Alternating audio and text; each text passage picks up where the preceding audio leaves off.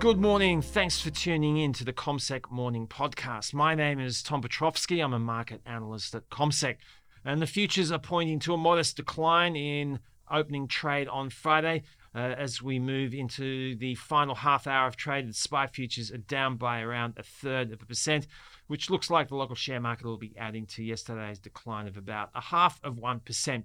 US markets have been under pressure overnight. We've got losses in the order of around 0.6 of a percent, where the Dow Jones and the S&P 500 are concerned. At the time of recording, the Nasdaq down by around 0.8 of a percent. So the catalysts haven't been all that aggressive. The losses have been relatively contained under the circumstances. You could reasonably make a case that investors are keeping their powder dry ahead of the CPI report that will be released next week in the US, uh, in addition to getting a bit of a uh, clearer picture in relation to what's happening on the ground where corporate America is concerned. It's been a pretty low benchmark for US corporates as we've moved through the early part of the US corporate reporting season. Uh, thus far, around two thirds of US companies have bettered expectations, although uh, it must be said that's been off a fairly low base.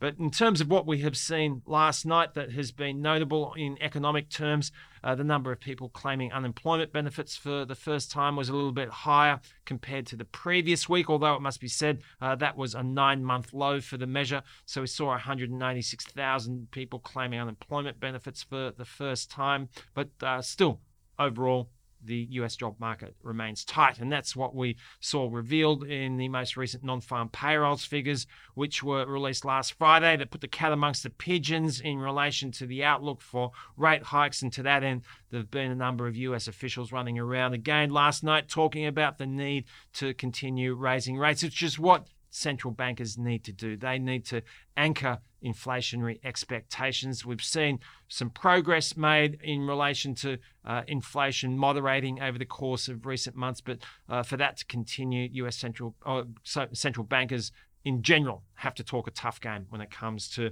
uh, interest rates, and that's been part of the reason why we have seen two and ten year government bond yields up. Uh, over the course of the session in yield terms, lower in price. So uh, up by about five basis points apiece at the time of recording. So we've got a two year Treasury note at around 4.51%, a 10 year note at around 3.68%. And uh, clearly, uh, this is all just uh, slight movement of the deck chairs ahead of next week's inflation numbers. And on that subject, uh, German inflation came in a little bit below the market's expectations as far as the last month is concerned, uh, up from the four month low that was hit in the previous session of 8.6%, but certainly a continuation of that moderation from the 10. 1.4% peak that was struck uh, in Germany in the month of October last year. And that was helpful as far as the margins were concerned uh, for uh, European stocks. In London, uh, the index was up by around a third of a percent. The French stock market up by about a percent. Uh, the German stock market up by around three quarters of a percent. So, worth pointing out a couple of stocks in US trade which uh, could have uh, implications as far as the local uh, experience is concerned. Uh, importantly, the US buy now, pay later provider Affirm has seen its shares fall precipitously, down by around 18% at the time of recording. There have been any number of metrics there that have been underwhelming, uh, but they have seen their credit losses uh, more than double uh, since the same time last year.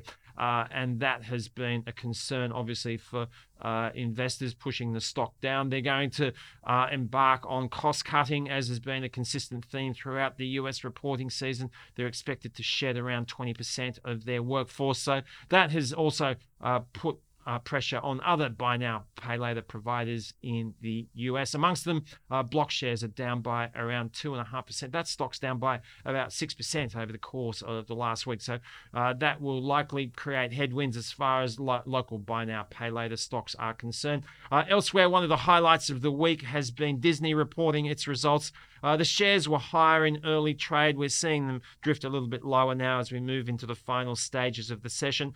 Uh, these figures were better than what the market had expected. Quarterly sales up 8% uh, to $23 billion.